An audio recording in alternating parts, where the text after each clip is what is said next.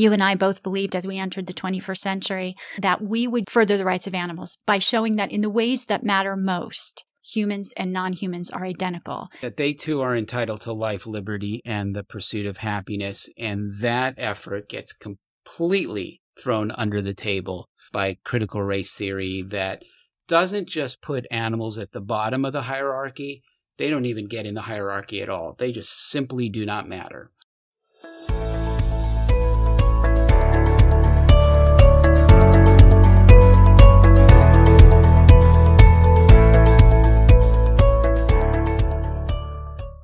And welcome to This Week in Animal Protection. We're the Winograd. I'm Nathan. And I'm Jennifer.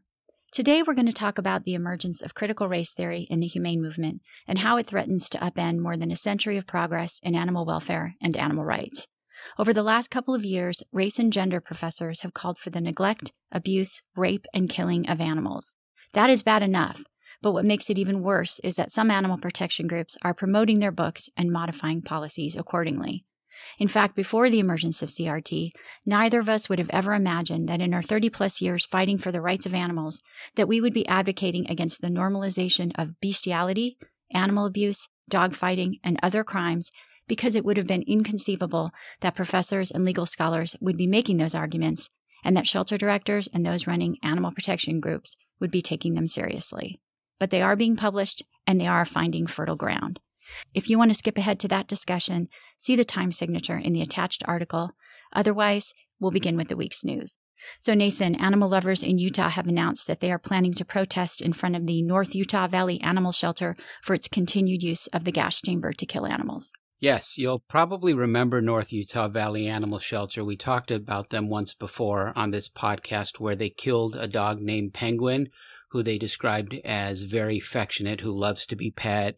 And despite the fact that there were rescue groups ready, willing, and able to adopt him, they killed him anyways and killed him in one of the most excruciating ways possible by gassing him. This week, a local newspaper did an expose on North Utah Valley Animal Shelter about the number of cats they gas. If they hide in the corner of their cage on the very first day they come in, the cats are deemed to be unadoptable and they're gassed often the same day they come in. There's a lot of problems with that in addition to the the fact that when they deem those animals to be unadoptable, they gas them. That's just ridiculous because you have always encouraged shelters to not have a behavior category for cats. Why is that? Well, when I ran shelters and when I now consult with shelters, I encourage them to eliminate the entire behavior category for cats for several reasons. One, most of these cats that come in are scared. They don't have behavior problems. And simply giving them either time to acclimate or getting them out of the shelter, say through foster or adoption, eliminates the perceived quote unquote behavior.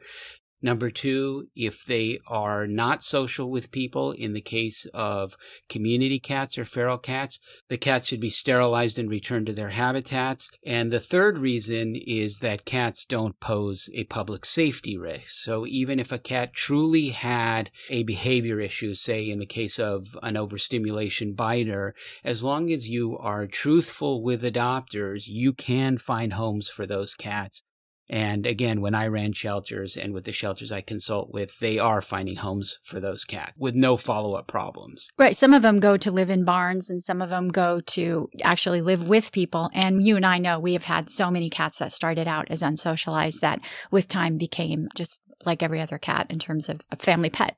Right. And what makes it even worse than the killing of these animals is that they are killed using gas. And it is a process that can only be described as torture. Another disturbing thing about this particular story is that we know, in fact, that the shelter is listed as best friends as one of their partner shelters. One of their network partners and described as a caring shelter and a professional shelter. And clearly it is anything but. Well, similarly, there's another story coming out also relating to the gas chamber. The Green River City Council in Wyoming was asked to vote on getting rid of the gas chamber to kill animals at its local pound. Nathan, what happened? So back in May of last year, one of the city council members introduced an ordinance to ban the gas chamber in the local pound, and not a single other city council member seconded the motion, and the Bill died. Subsequent to that, there was a series of public protests by residents of the community.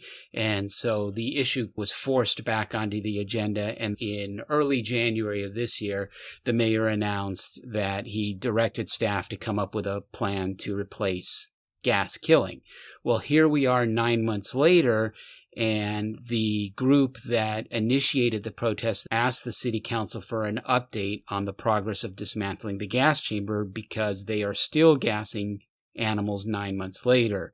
So the chief of police, who oversees the pound, offered essentially excuse after excuse as to why they were still gassing animals, indicated that they are quote unquote working towards removing the gas chamber, but refused to indicate how long it would take to finally get rid of it. But he did say that he took it personally that residents were criticizing the quality of care at the shelter, given that they were gassing animals to death, saying that his staff who does gas these animals treat them fairly and care about them, a claim, of course, no one really believes, including, I suspect, the chief of police. So, this story reminds me of something you had reported on many years ago, where there was a police officer that took over animal control for a small town in Texas.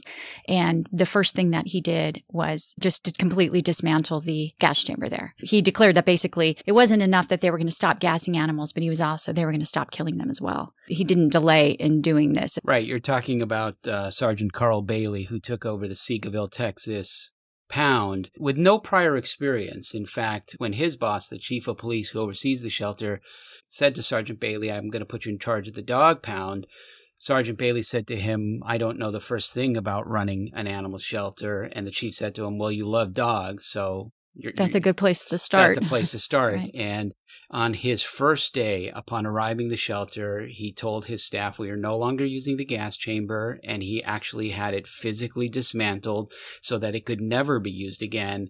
And on that same day, he also announced that the killing of healthy and treatable animals was coming to an end, and they've been a no-kill community ever since. And here we have in Green River, Wyoming, where nine months later, the chief of police is still making excuse after excuse as to why they continue to gas animals, in contrast to Seagoville, Texas, that dismantled it on day one and hasn't looked back since quite a contrast there. Absolutely. Okay, and some good news a new California law is requiring multifamily housing developments that are financed by taxpayers to allow residents to have pets. Yes, the governor signed the bill into law this week, requiring that any housing built in the state using taxpayer funding or giving developers tax credits must allow residents to share their homes with pets. And while the new law does allow landlords to impose reasonable restrictions like the number of animals a resident can have. It does not allow landlords to ban breeds. It does not allow landlords to limit the weight of dogs, for example, which is often used kind of as a proxy for a breed ban.